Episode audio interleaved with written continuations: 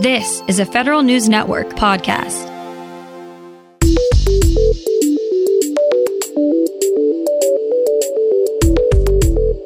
Coming up on today's Federal Newscast, agencies may not be getting the best deals when it comes to COVID related contracts.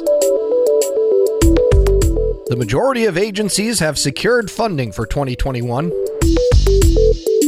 Several agencies now have secure funding for 2021. And that includes the Postal Service, who still finds itself in the red. These stories and more in today's Federal Newscast.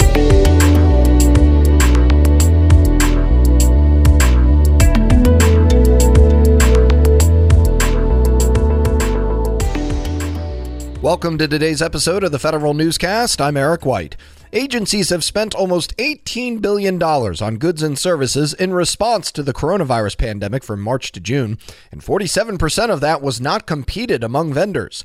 A new report from the Government Accountability Office found agencies, when using new contracts, failed to get multiple bids, while they saw more competition when they used pre existing procurement vehicles.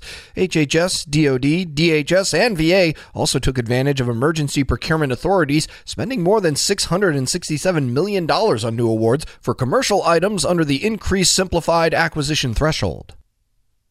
10 of 12 appropriations bills are through the House now. The House passed a minibus with six appropriations bills. The measure funds the Defense, Commerce, Treasury, Transportation, Justice, Homeland Security departments, and others for 2021. The minibus is also silent on a pay raise for civilian federal employees next year.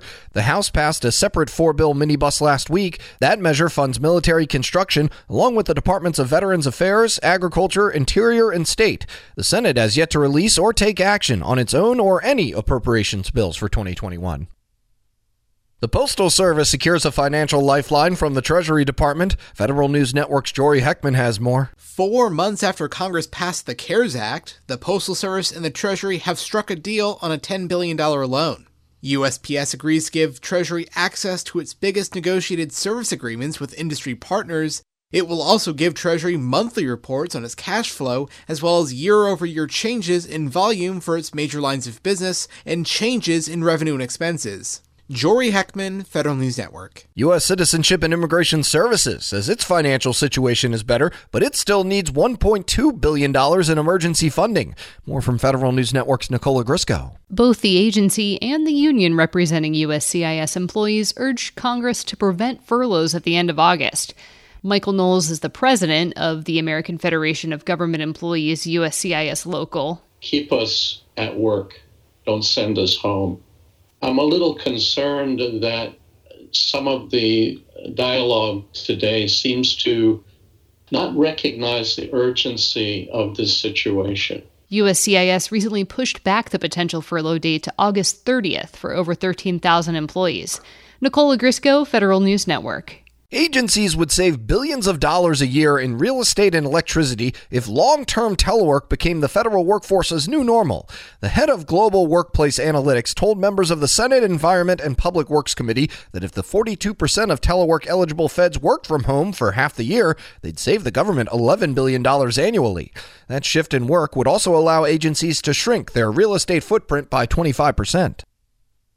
The Pandemic Response Accountability Committee seeks a chief data officer to help oversee trillions of dollars in coronavirus spending. Qualified applicants should have a strong understanding of usaspending.gov and the financial data reporting requirements for agencies under the Data Act. The CDO will report directly to the committee's Associate Director for Transparency and would help IGs determine which data is needed for the committee to accomplish its mission. The committee will accept applications through August 7th. Senate Democrats make a push for more IT modernization funding. Federal News Network's Jason Miller has the details. For the first time, the pressure to add more money to the Technology Modernization Fund is coming from the upper chamber.